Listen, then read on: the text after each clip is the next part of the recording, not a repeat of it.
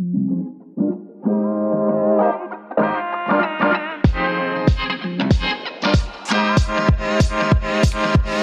everyone, my name is Martell Mann, and this is the Corporate Ish Podcast, where we have authentic conversations about the Black experience in corporate America and provide a framework to help you advance in your career and climb the corporate ladder.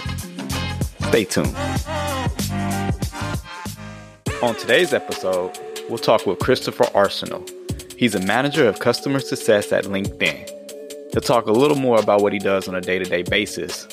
He'll also talk about being an entrepreneur, he'll talk about being his authentic self, and he'll share some tips about updating your LinkedIn profile. Stay tuned. Hey everyone, thank you for tuning in today. Uh, I'm just going to jump right into the conversation with today's guest. Uh, we have Chris Arsenault on the show today. Hey Chris, how you doing? What's going on, Martell? How you feeling, bro?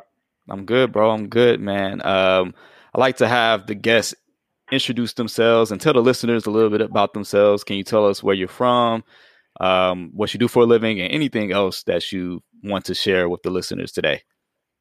Yeah, for sure. Um, so Chris Arsenault, I'm uh, born and raised in Chicago. Uh, obviously, tell you and I had the, the lovely pleasure of going to SIUE Yes, uh, sir. Uh, the Harvard of the Midwest, um, so, yeah, man, I work currently at LinkedIn as a manager of customer success. Uh, I also am a property owner. I own two multi units in the south side of Chicago.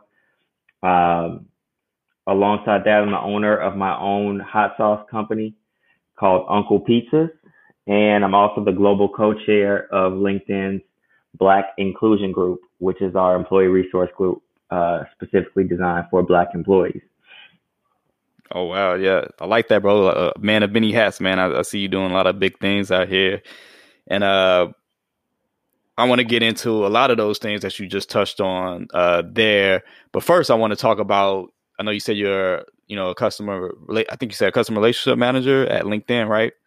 No, and, I'm a uh, manager of customer success. So oh yeah, man, okay. A so, team of customer success managers. Okay, manager of customer success at LinkedIn. Can you uh, tell us a little more about like what your everyday looks like and what you do in that role for LinkedIn? Yeah. So essentially, what my role is is I oversee a team of customer success managers, um, and their job is essentially to ensure that customers are seeing value with the products that they're purchasing or the solutions that they're purchasing from LinkedIn. So my job is to coach, to develop, to inspire, to lead a team of customer success managers through their challenges like daily, but also to ensure that they're getting to their next play and helping to develop them as best as possible. Wow, dope, man. That's that's incredible. Um, it sounds like a, a great uh, career, great job at, at LinkedIn, man. That's uh that's amazing. Um, how did you land at LinkedIn? Like, how did you even and also, how did you even get into this field of work? Yeah, man. You know what's funny is um, when we were at SIUE, I always knew I wanted to be in tech. You know, it was always like that dream job to say I want to be in a Facebook or a Google, and you know, imposter syndrome would kick in. I always feel like I'm not capable. I'm not able. Like, why me?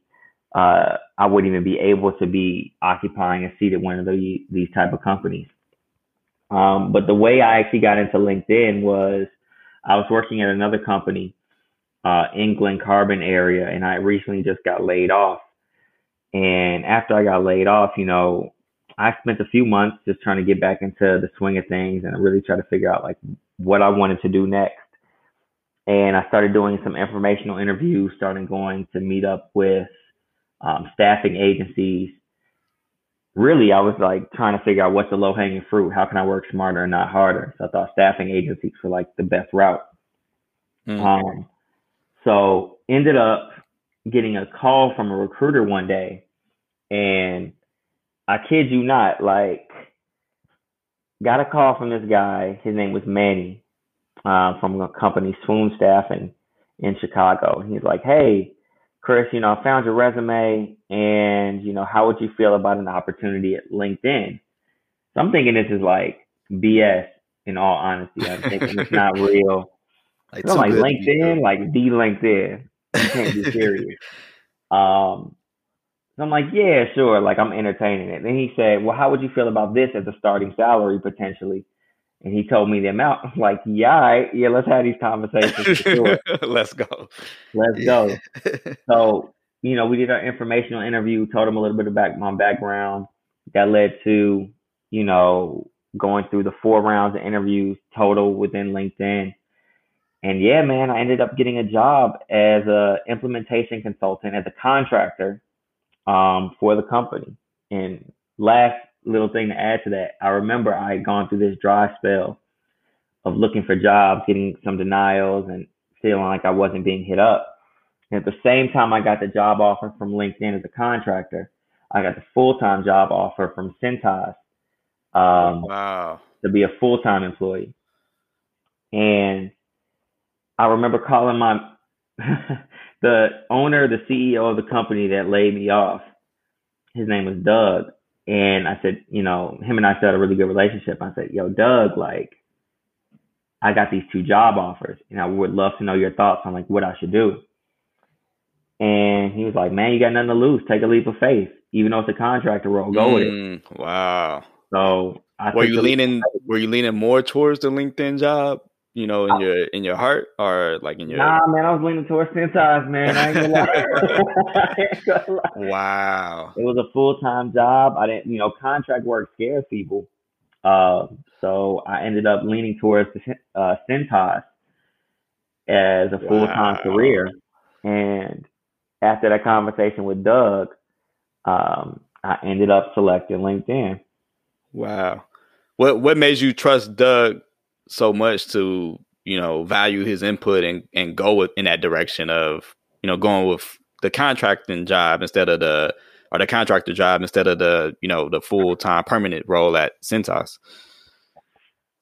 I mean, it's funny because he had just laid me off like three months prior. right. But, you know what I'm saying? Um, I always had a good relationship with Doug. I felt like we connected. And I feel like the best person to talk to sometimes is an entrepreneur because mm. someone who's taking the risks, someone who's assessed the risks, and I just thought he would be a good person to lean on. Like he owns a company, he is trying to inspire people to come work for his company.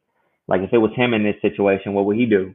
And I, wow. I thought that was a really good person to lean on uh, to get some insight from. Wow, that's that's incredible. That's why you know I hear this sometimes that people say that it's good to have like the right people in your corner. Like sometimes people call them like a, a board of directors, like a you know a, a, group of friends or family that you can call on and reach out to to ask about like important life decisions. And it sounds like I mean Doug was able to lead you in the right direction because it sounds like you've been able to grow at LinkedIn and and you know have a successful career there at LinkedIn. So that's that's pretty amazing. Yeah, literally the best decision I've I've made for sure, for sure. Yeah, that's that's pretty dope, man. That's a, a great story, and great I think comeback story, especially going from laid off. Um, because I, you know, I know I've talked to people before that's been laid off. I've never been laid off before, but I've been in a situation where I completely, you know, hated or disliked my job, and I'm just trying to find a way out, and I'm getting rejection after rejection, and it was like great to hear that you, you know, unfortunately had to go through that, but at the end you saw, you know, a light at the end of the tunnel that that led to a better opportunity because you stayed persistent and and you um you know took the opportunities that were in front of you. So that's that's pretty dope, man. Yeah, man. Honestly, too, I was I was okay with getting let let go. Like I remember I had a oh, meeting. Oh, really? Okay. With with Doug on Friday. He was like, "Hey, can we reschedule for Saturday?" I thought that was weird, but I was like, "Okay." And I, I, I kid you not, as soon as he told me, you know, unfortunately, we're gonna have to have some changes and such and such, I'm to let you go. I hung up the phone, I jumped right back in the bed, and I didn't think twice about it. uh, was it? Why? Why is that? Why, like, was it just your mindset? You just thought that you know I'm going to have another opportunity out there because I'm that just that kind of person. I I know what, who I am, or what was it? No, man. I just it was a relief. It was a Oh, like okay. Burden would just kind of fell off my back, and it wasn't like the company was bad. It, I mean, it was a great company, great people, um, I just felt stagnant. I didn't see myself growing. Mm, wow. Um, I already was reporting to the CEO of the company. I mean, and they were a multi-million dollar business, easy, like easy 10 to 20 million company, you know, and I was reporting to the CEO. So after he, you know, let me go, I was just relieved. And I'm not gonna lie to you, like the first two weeks, everything was, you know, hunky dory, everything was good. But then after reality set in, I'm like, damn, I need another job. And I've never had to go find a job. You know, my job at SIUE was just kind of like, hey, Chris, you graduated on Saturday, you're working on Monday. This job, this next job that I got was as a result of um, the daughter of the CEO coming into SIUE to fill out a, uh, an admissions application and putting me in touch with her dad. And I came in, had an interview, got the job. Like it wasn't like searching. Wow. So, yeah, man, I had to flex this muscle of looking for a job, and I was not having luck. So it started to set in, and panic started to hit me after around two months of not having a job. And then, like I said, LinkedIn just kind of fell in my lap. Yeah, wow, that's that's incredible. I'm glad you, you were able to find that opportunity. I mean, the uh, part of that surprises me because you know I've known you for a while, like a long time, Chris. Like you said, we you know we went to school together. We came in freshman year at SIUE together. So what 13, 14 years now we've known each other. And I know you always like you always been a personal uh, person, like personable person. Like you you know a lot of people. Seem like you got a like vast network. Um, so I'm surprised that there was like a struggle, uh, you know, in between um, like look uh, getting hired at LinkedIn. Were you able to use like your network at that time to like help you land that like to help land interviews and things like that, or was it I guess difficult to tap into the network to your network at that time? Um, I'm sure I could have used my network. I don't think I was using my network as effectively as I would have now. Like looking back. Oh, okay. Um, I always, you know, I've never asked the questions of what people did for a living or do for a living. So I didn't know like certain people might have been in recruiting. Some people were in HR. Some people were in, you know, hiring managers or decision makers that I could have leaned on to ask questions to um, A and B to even ask for jobs. Mm. So I just didn't do it. The person that was helping me was my my mom. Like she's in HR.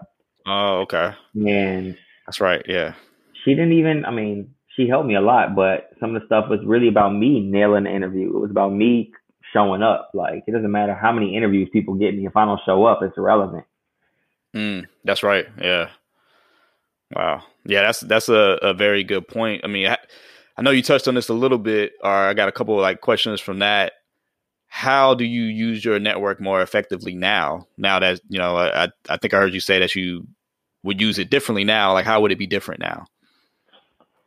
Uh, one, I would just, you know, I think you it's important to ask questions, right? Like, get to know the people that you're connected to.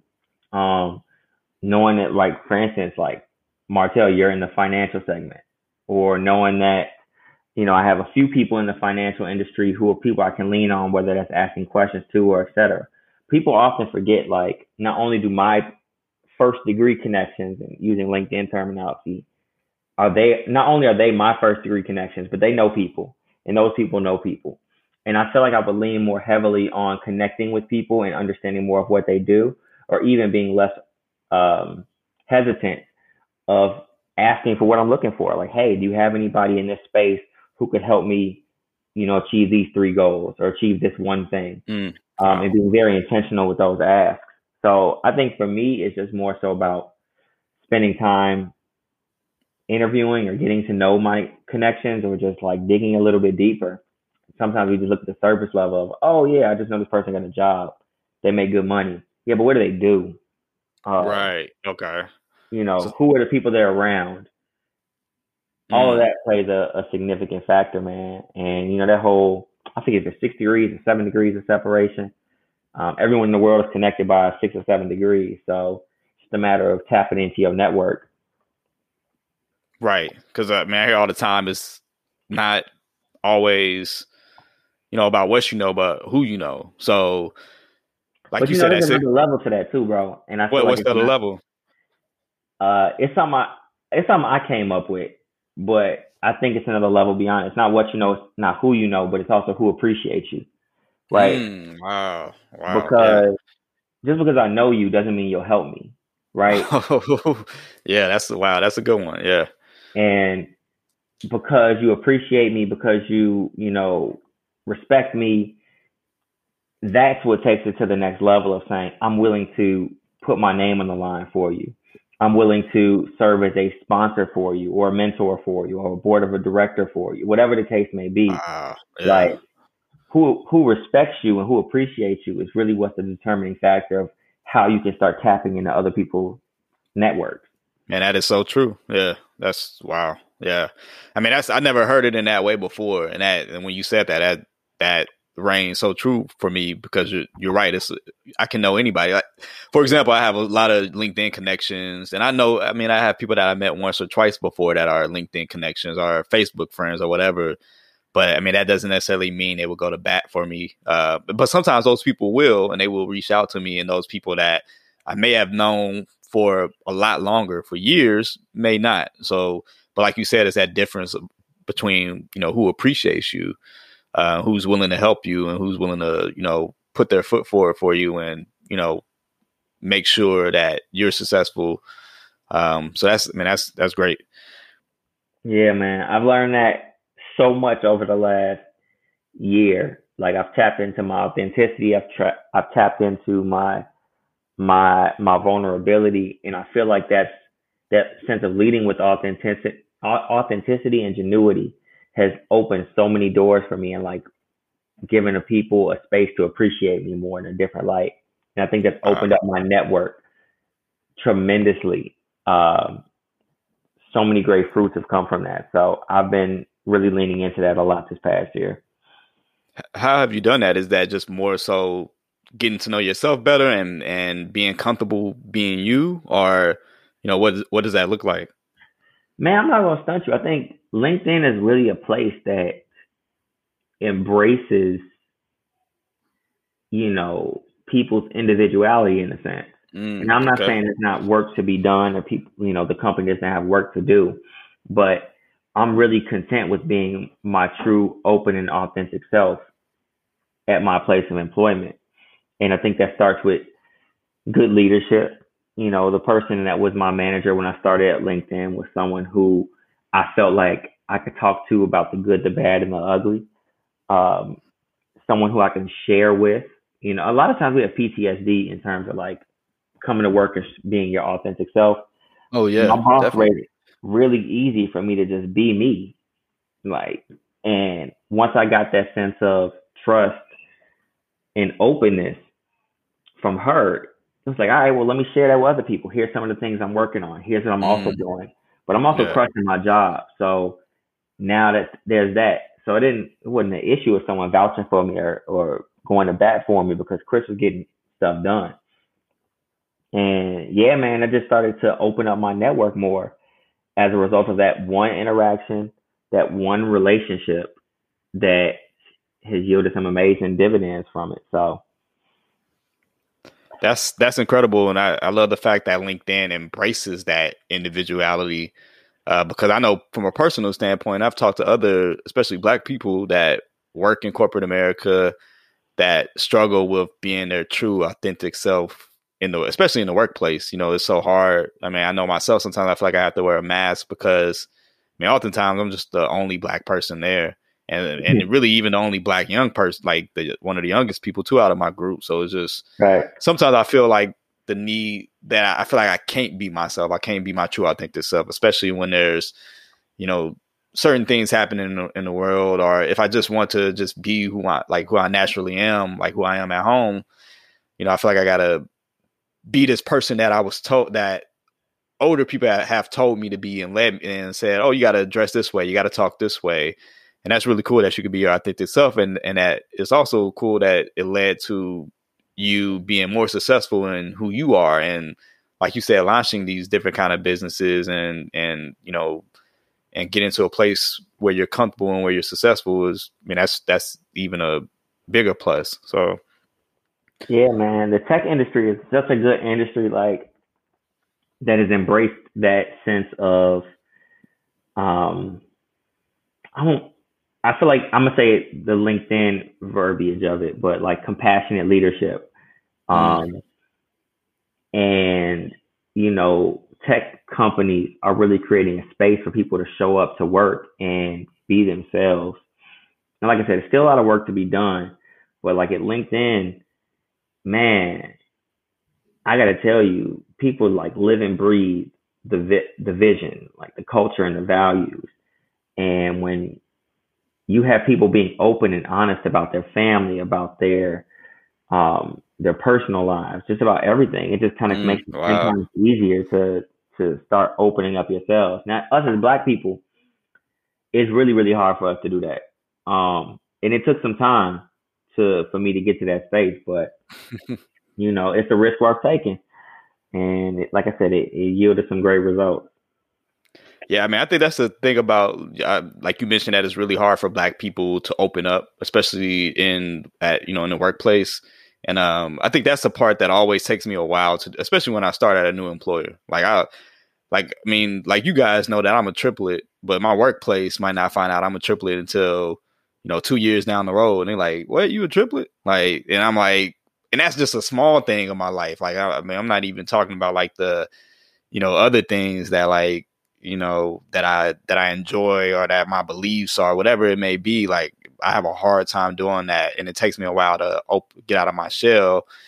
But I'm happy that it's places like LinkedIn that provide that you know comforting that comfortable environment or that you know that environment for you all to feel to be yourselves and to you know, because I, I, feel like when somebody can be themselves at work and you know be who they naturally are, I feel like they don't have to work to keep this facade up.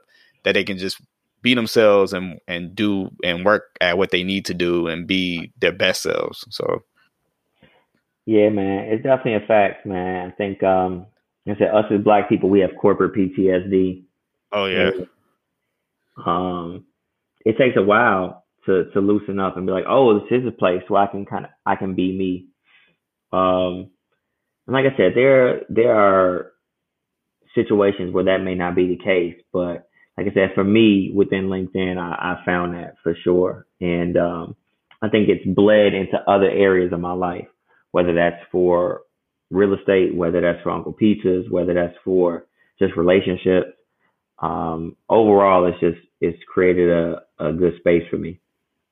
Wow. Yeah, that's that's really cool. And I'm gonna get into that real estate Uncle Pizzas on the next on the very next on the next question after this one. But I had one follow up question about the um, corporate P- PTSD that you mentioned. Like, can you touch a little more on that as far, as far as you know how I'm assuming I'm just thinking that maybe you had a personal experience where you had like some a bad experience in corporate America, or did you are like what what you think creates that corporate PTSD for either whether it's from a personal standpoint or just from a you know black for black people in general? Um, well, I think the the the tie-in is like going from industry to industry, right? So in a tech space, it's very more much more so open, and like you, Martell, like when you was at um, where were you at Scottrade or somewhere else? Yeah, yeah, yeah. U.S. Scottrade, were you comfortable? Like you said, you weren't comfortable saying, "Hey, I'm a triplet," right? Yeah, yeah, that's true. Yeah. Or you weren't comfortable saying that, "Hey, I got to take off today because of maybe something personal for you." Like you were just less inclined to do so. I'm assuming, right? Yeah, definitely. Because like what I always was taught that we got to work twice as hard as for half as um, much or you know, for, yeah, for half as much, right? Like we got to work twice as hard for half as much. Can't take time off. We, we got to do this. I, I, really don't take time off now. I, I try to now. I'm I'm getting better at it, but it was just so so much ingrained into me that I just felt like I couldn't, you know, take time off, or that I had to talk a certain way. You know, I couldn't let people mm. know like it's like people make jokes about playing like like hood hood music on the way to work, like in the parking lot. Like you turn it down, or like when you uh, get to work, kind of thing. Like you you can't be your true authentic self, or at least that's what I was told. Now I'm being like I'm trying to be more open to it. I'm hearing your story and other people's stories about being more comfortable, especially at these like more uh, progressive tech companies, right? So that's making me more comfortable with the idea. But I see what you mean about you know having that level of corporate PTSD. Yeah, and that's and that's the PTSD right there, right? Right. Exactly what you just said. Feeling like you can't be you, feeling like you come into an organization and you have to code switch. You have to be this other oh, persona. Oh, yeah. yeah. You have to um, look over your shoulder because people are always out to get you. Um, you know, like all of those different things. You come into a new company and you're typically like got all this burden on your back as a black person in the workplace. And like I said, sometimes it just takes the right company, the right leader, the right space for you to open up more. And once again, recognizing the fact that every opportunity may not be the opportunity for you. So I'm going to be authentically me and they can take that or leave it. If it didn't work out, it wasn't meant for me. and if it does, I mean, that's that's what's up. Let's keep it pushing. Yeah, that's like you said, take it or leave it, man. That's uh, that's dope. I, I like how you uh, stay true to yourself and true to who you are, um, and that's that's incredible, man. So, so uh, thank you for sharing that. So, I mean, what I wanted to get into now is um about you had brought up, you know, being in this corporate space and working in this corporate space and, and being a leader and being successful there. But on the on, also you have these businesses that you know that are successful. You own real estate. You have Uncle Pizzas. Can you talk a little more about how you got into that um, and how you got into entrepreneurship? Yeah, so entrepreneurship, man, I got into it early, early, when I say early age. Yeah, you. I remember you used to cut hair at uh, SIUE. That's the. I mean, that's how I first heard about you. So I know you've always been an Damn. entrepreneur since you was younger. I didn't even think about that, bro. And you know what's crazy? I didn't start cutting hair till I got to SIUE. It wasn't even something I was doing. Oh, really? I was just like, yo, I can make five dollars a haircut. Uh, you know, let me just go ahead and try something out. uh, but yeah, bro, when I was in college, the, it started this dream of like continuously wanting to figure out how can I do a little bit more to get a little bit more. And, mm-hmm. you know, I started with a haircut. I think it moved into, you know, once I, I became an alpha, I started doing graphic design. Then it turned into, well, let, right. me media, right. let me start a media group. Let me start a, a company where I make designs for people. Was never trained on graphic design. I was like, all right, I'm good at it. Some people like it. You know, I'll find some customers for it, you know, so yeah. let me just do it. So this, I feel like entrepreneurship has always lived within me to some extent because I'm always looking at what are the top one percent doing, what are the top people in this world doing, mm. and I've always craved this sense of ownership. You know, um, I feel like I've always acted like an owner to some extent, and wow. when it got to you know fast forwarding, you know, I look at property ownership as a sense of a CEO, as a business owner. Like I'm only I own these properties, I run these properties, I manage these properties. The success of these properties is dependent upon my success as well. So that was one left leg of it. And I didn't have anyone to teach me real estate. I literally just jumped in and figured out like, okay, let me figure this out. No one's going to teach wow. me, no one's going to give me the guidance. You know, I had a few friends, two or three, that had dabbled in some real estate and some properties. And I'm like, if they can do it, I can do it. So I just started once again leveraging my network, asking people what I need to do, and just started setting up meetings. Um, and yeah, man, that that worked out. Like I said, I have two properties now. One is in South Shore, one's in Auburn Gresham, and wow, that's dope, man. Working on my next one. But long story short, to get to Uncle Pizza's, um, Uncle Pizza's was started very much so on accident. And, you know, my niece Lennox calls me Uncle Pizza, which is a tie to family. And, you know, it was this bomb sauce I had in Portland. And I was like, you know what, I'll, I'll buy some when I get back home. Got home and no one had it. Mm. And I was like, yo, let me just go ahead and make this real quick. Figure, figure it out. Like, made it. And it's just like, I've always had that innate ability that just, I want more. Like, I always take on projects. Just that drive. That drive. So, yeah. right, well, here's a, a gap. Let me solve it. Let me figure it out.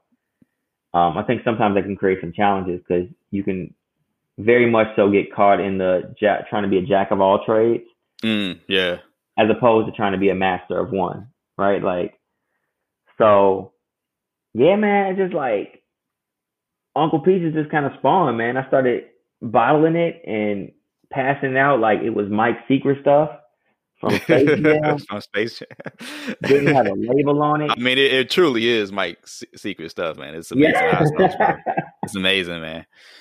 Love, bro. Yeah, man. So it's just been booming, man. But entrepreneurship has definitely always kind of lived within me, and it's something that, you know, within the Black community, I wish I would see more people.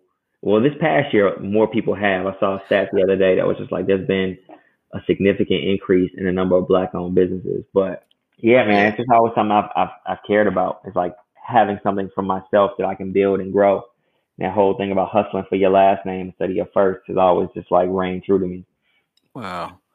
That's incredible. I mean, one question I had, I mean, like you said, that's incredible. I think it's incredible that you got into real estate and the Uncle Pizzas hot sauce is amazing. Um, I mean, I, I I'm gonna go to link the the uh, website on where to buy it and the show notes and everything like that, and shout it out because it's it's incredible and everybody should buy some. A, a question I have for you about those two things because you said you didn't know anything about real estate really. Um, I know you don't have like a culinary degree or anything like that, like as far as like, you know, making like uh, food or, or sauces and things like that. Were you ever at one point in time, like point in time, scared to fail like at, at these things? Um, or what are your thoughts like on that? Man, I'm scared to fail now. Uh, yeah, but I'm always scared to fail at it, man. It's always that that feeling of, you know, you don't know what's going to happen. What if some? What if I buy this property and, you know, no one rents from me? What if I buy this property and as soon as I buy it, the roof caves in? How am I going to fix this? What if I make this sauce and no one buys it? You know, all that stuff happens. Um, and you know, we always heard that stuff from uh, you know, Bad Boy back in the day. You know, talking about more money, more problems. I think it's more yeah. money, different problems, right? So Ooh, okay. So yeah, now if no one bought the sauce, guess what? I made sauce and no one bought it. But now I'm making money making doing the sauce. And now mm. I'm thinking of okay, what are the legal things I have to think about? What oh, are the wow. trademark yeah. things I have to think about? What are the distribution and logistical things I have to think about? Right. So failure is still like at the forefront of my mind, but I also don't necessarily Seems like it's never ending. Like, yeah, it's never ending, bro. No matter what you do, you always gonna have that sense of, well, what if this doesn't work out? I think the the learning moment is recognizing that it's not failure; it's a learning moment, right? It's mm. it's you know, all right, if this happens, well, all right, what are the solutions for that? What are the outcomes? Okay, that's the outcome. Okay, I can live with that.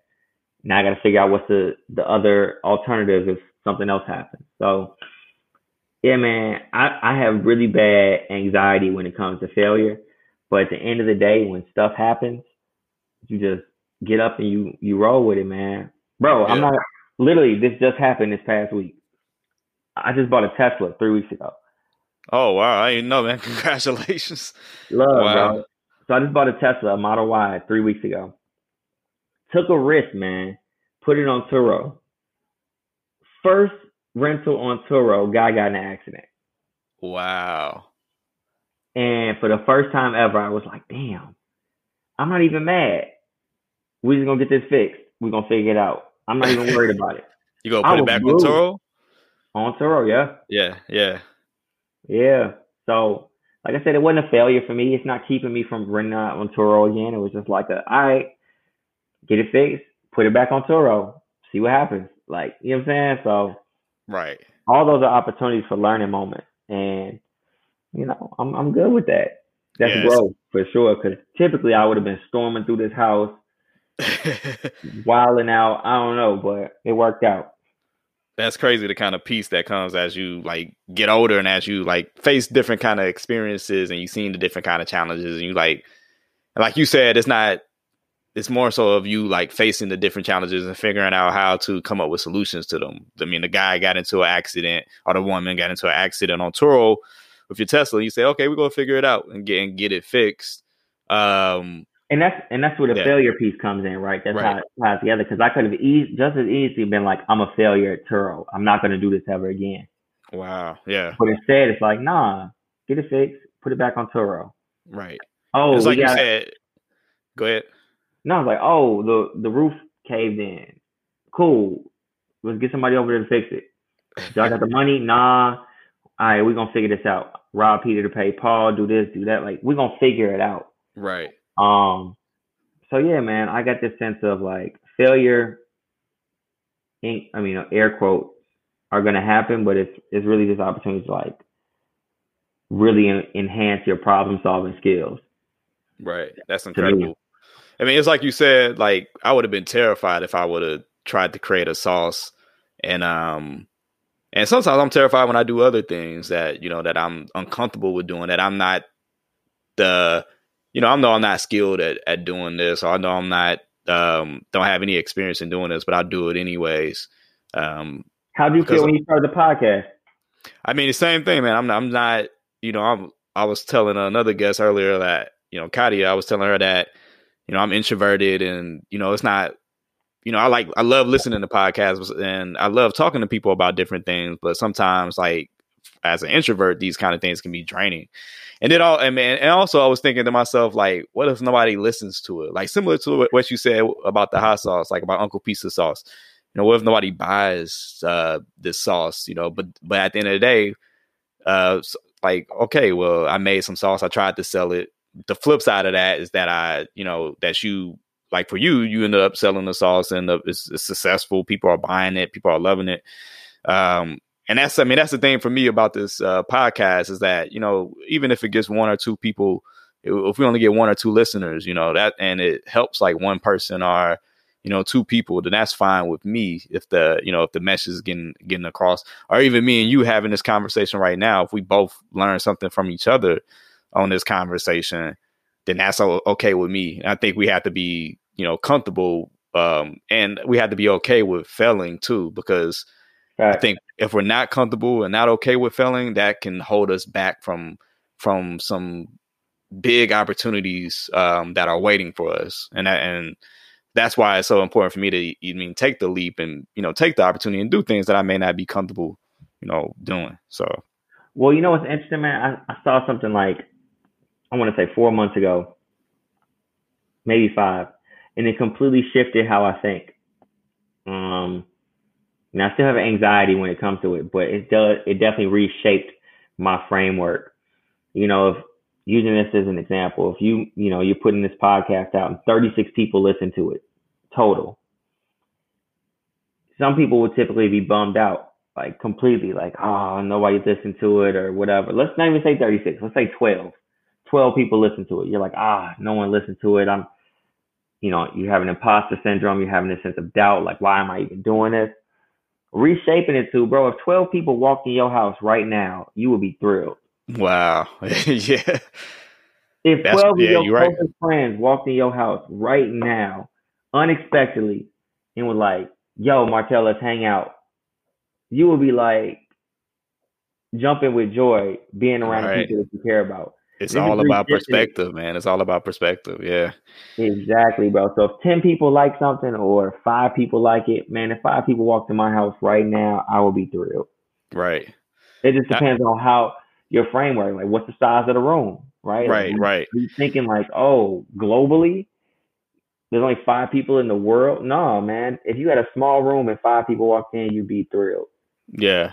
I think sometimes we sometimes we get confused or misguided on like what success is because I think success looks different for everybody. Um, I, I, I don't think, and sometimes I think we compare, and I, I've learned that comparison is a thief of joy. Like in my mm. eyes, like it's uh, you know, if I'm looking at somebody else, I'm like, man, they got twenty thousand listens or a million listens. Um, you know, like I love Earn Your Leisure podcast. I'm not, I'm not Earn Your Leisure. You know, I'm not, I'm not on a level like as far as the, you know, listeners and things like that. I'm not trying to compare or be them or be or be any other podcast that I that I see popular out there. Just like probably with you, you're probably not trying to compete with um, you know, you probably hope to compete. You probably aspire to be at the level of some of these major sauces that are out there. But I don't I, I try not to get caught up and even with like my corporate life or you know, I think Instagram and social media platforms do that a lot too. Like you you scroll through, you see people with different things, and you know, and sometimes I think I know I can, from a personal standpoint, can get caught up in that and comparing and like, man, why? Like, I want to be there, and it's not even like a hating thing. It's like a aspirational kind of thing. And you can't, and sometimes I can get caught up in that, and I just try to stay more so on my own, like in my own on my in my own lane, and focus on what I have going on, and focus on trying to be the best at what I'm doing. Just like you know, like you've been the best at being, you know, in your role at LinkedIn and you know working on these properties and and getting the Uncle Pizza sauce out there, which I've seen you've been going hard on, especially with um like I've been seeing your your promos and your image and your pictures and uh, the one that I'm thinking of now is on. I think I saw it on LinkedIn or maybe on Facebook or Instagram with you holding the holding up the bottles of sauces with Uncle Pizzas. Yep. And you're just going hard and promoting them. And um, one thing I wanted to ask you about and get into because like I know we'll be wrapping up here in the next five ten minutes or so, but I wanted to talk to you about personal brand um, and how important that is to you. Um, sometimes I hate the word personal brand, bro. The phrase, what, what, what was you using instead? Well, I don't know. It feels so commercial, right? Like, and I think there it's that it goes ties back to that authenticity piece, right? Oh, like okay. Leading okay. with genuity. Um, one exercise I will say I would strongly encourage everyone to do: go to YouTube, type in Carla Harris and uh, Talent Connect she had a speech in 2019 that she did at LinkedIn's Talent Connect where she talked about um, most of your career decisions are being made when you're not in the room, mm. whether it's being hired, being fired, being promoted, whatever, laid off. You're not in the room when those things are happening. So I think about so personal true. brand, man. One of the things that ties into that is she said, What are the three words you want to be known for? Wow. Okay. Right. So do you want to be seen as somebody who's strategic? Do you want to be seen as somebody who's a problem solver? Do you want to be seen as somebody who's a family man? Do you want to be seen as somebody who is compassionate? Um, think of your three words. And whatever those three words are, every action you take should literally be like having those three things, three adjectives as your vision. Wow. When people think of Chris, they think of someone who is strategic. They think of someone who is a creative thinker, someone who is this, right? Like, so I think it's really important for me that when you say personal brand is key, but I think it's like very much so this sense of like self reflection. Like, what are the things I want to be known for? Mm. You know, what are my what is my value proposition? What do people expect to get from me as a result of interacting with me? Um, what are what are the three things that you want to be known for? I mean, I think honestly, bro, that shifted a little bit. I, I actually just did a, a session the other day for some students and I was trying to think through what are my three new words because I feel like it, it changes. I know oh, the so last it's, three had were strategic, um, problem solver, actually strategic problem solver, and I feel like uh, it might have been leader or something along those lines. And I think there's going to be a little bit of a shift in that for me. Mm. I, I just don't know what yet, right? Like I want to be seen as somebody who is uh, compassionate. I want to be seen as somebody who gives, I mean, it's not an adjective, but gives purpose to other people's, or gives wings to other people's purpose. Wow. Okay. Um, I think that ties into the compassion piece. I want to be seen as somebody who gets shit done. Like you tell me, Chris, you know, Chris is gonna do this. Chris is gonna take care of it. Um, so I don't know, man. I gotta I gotta spend some time thinking about that in myself. But it's a good exercise, man, for you to really spend some time. Yeah, I, you got me thinking about it now, and that's something that that's an exercise I'm definitely going to do myself because I honestly I haven't really thought about it um, that much um, about like what I want to be known for and what, and I think it'd be good to, for me to come up with three words or like what kind of person um, either that I am now and what I want to be. And I think it was interesting that you said that it's not something that has to be um, static. Like it, it, can change. Like it, it, can it can change as you grow and as you evolve. Um, you know, the kind of person that you're striving to be and that you want to be. And it's probably even good that it's changing. Like right, that you're not you know being stagnant. That you're you know yeah. And pro tip, so, pro yeah. tip, I would also add on top of that, whatever your three words are, bro, add them to your LinkedIn profile and your headline. Mm, okay. So if you look at mine right now, I think it says, um, what does mine say right now? I think it says problem solver, diversity and inclusion leader, and creative thinker. And I think I threw Uncle Pizzas in there. Strategic partner, diversity and inclusion leader, and people connector. Oh, okay, yeah, people connector. That's right. Wow. Yep. So yeah, I'm, I'm, that's a man. That's you gave me a homework assignment. I'm gonna have to uh, you know, stay up late tonight and come up with some three words to throw on my LinkedIn, bro. Do it, man. I think it's a it's a constant reminder, man. It's a constant reminder of what you aim to do. And when people come to your profile, they're gonna see like, oh, Martell is a family man. He's a this, he's a that, he's whatever, right? Like, yeah. what are your three words? And I think that helps define what your your your brand is, your your persona is. Wow, that's that's amazing, man. That's and uh, I'm glad you brought up like that LinkedIn pro tip. And I, would be remiss if I didn't ask you, especially working at LinkedIn, for at least is there you gave us one tip. Is there two more tips that you can give to somebody um, for their LinkedIn profile? Like, what what are two things that you can think of that are, that would be good for somebody to enhance uh, their visibility on LinkedIn or just their profile in general? Uh, uh, it depends on the goal and I know that's a weird answer, but let's say for instance, if you're interested in finding a job or landing your job on LinkedIn, I think it will be really good to ensure that you have your career settings updated. So people don't know that in LinkedIn, um, you can update your career settings to say, hey, you're open to new opportunities. You want to let recruiters know that you're willing to hear from them that you can indicate that you're interested in remote work or you're interested in full time or contract work. Um, and you can even list the locations, like the geographical segments that you're interested in working in. Um, recruiters, the people that my team trains, they use different features and functionalities within our software called LinkedIn Recruiter to identify warm leads. And the warm leads are the people who indicate that, hey, I'm open to hearing from a recruiter. Wow. So okay spend some time actually like updating your career settings. Uh, another pro tip I would definitely encourage is it was just on the tip of my tongue. Um, I think engagement is key. I think people often look at LinkedIn as solely a place to to just get a job, and what you don't realize is LinkedIn is, you know, one of the most the fastest growing socials places to be on, right? There's over 750 million people on LinkedIn. There's two wow. new people who join LinkedIn every second.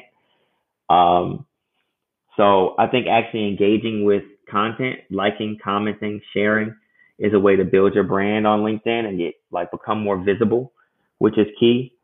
Um, yeah, man, those are a few things that's like top of mind. I think it's just really important for people to just get more actively involved on LinkedIn like legit. Wow, those those were great, man. I, I appreciate that. I'm sure the listeners uh, will appreciate those tips too. Uh, one question I had, one the we're about to wrap up here in a few minutes, but the last question I had for you um, was, and that I've been asking this to all of the guests that I've had here. What motivates you? Like, what what gets you out of bed in the morning? Um, you know, I, I mentioned it earlier, man. I'm a Dame Dash said this on the Breakfast Club, and I swear it's never left my mind. I, I hustle for my last name and not my first. Wow. Okay. Right. Like, it's not necessarily about me. Like, I want to enjoy the fruits of my labor as well. But I also want to know that I'm creating this sense of like generational wealth. I want to create this this conglomerate that my kids don't have to worry about, my my grandkids don't have to worry about and, you know, I look at that even within my family structure that I didn't get that, right? I, there's no sense of generational wealth. Like as early as my grandmother, you know, they were dealing with the Great Depression. There's a sense of like lack that exists within our grandparents that they don't have to give. Um, and for me, I just want to create like change that narrative, and it's specifically within my family. There are some definitely some families who you know who have their stuff together, obviously, but mine didn't, man. So I want to create this sense of giving back, creating generational wealth, like having a very selfless sense of family and community, and just building and growing, man. So for me, that's my goal. I want to I want to give purpose to other people's wings. I want to create jobs. I want to just do these amazing things that not only benefit me but ultimately benefit others. Wow, yeah, that's that's incredible, man. That's definitely um, goals myself. I think about that all the time about building generational wealth and building this legacy um, and creating value for others and creating great lives for others. Especially now that I have a son, um, three year old son. So yeah, man, that's that's an incredible answer, man. I, I really truly appreciate that, and um, thank you as well for joining us today and like taking the time out to talk with me today. Um, is there anything that you want to shout out, or is there any like websites or any or LinkedIn or any social media pages that you want people to follow before we wrap up? Oh yeah, sure, man. Uh, people can definitely connect with me on LinkedIn. Christopher Arsenault. Um, you can definitely follow Uncle Pizzas at Uncle Pizzas, P I Z Z A S. You can also visit the site, www.unclepizzas.co. Um, you follow my personal page at C underscore E underscore E A U X, which stands for CEO, for those who don't know. Um, oh, wow. You just just blew my mind with that. I had no idea. Well, you know, bro, my last name is Arsenault. You know, right, yeah, I never, I never caught on to that. yeah, Creole language, E A U X is O. So oh, okay. You feel me? Okay. Yeah, I, I see you. so, nah, man, that's it. Uh, and lastly, go to that YouTube video and check out that Carla Harris video um, from Talent Connect 2019. That yeah, is definitely, a game changer. Yeah, I'm definitely gonna link that in the um, in the show notes. I'll, I'll, make sure to put that in the like when I put the link on uh, Apple and whatever else people get their podcasts and on Instagram and things like that. But I, I definitely appreciate you, bro, for um, for joining me today. Um, yeah, man, and, thanks thanks for everything. Um, and thank you for everyone. Thank you to everyone for listening. Uh, catch y'all next time. Okay. Love, man. Thanks, bro. Appreciate you. All right. Thanks.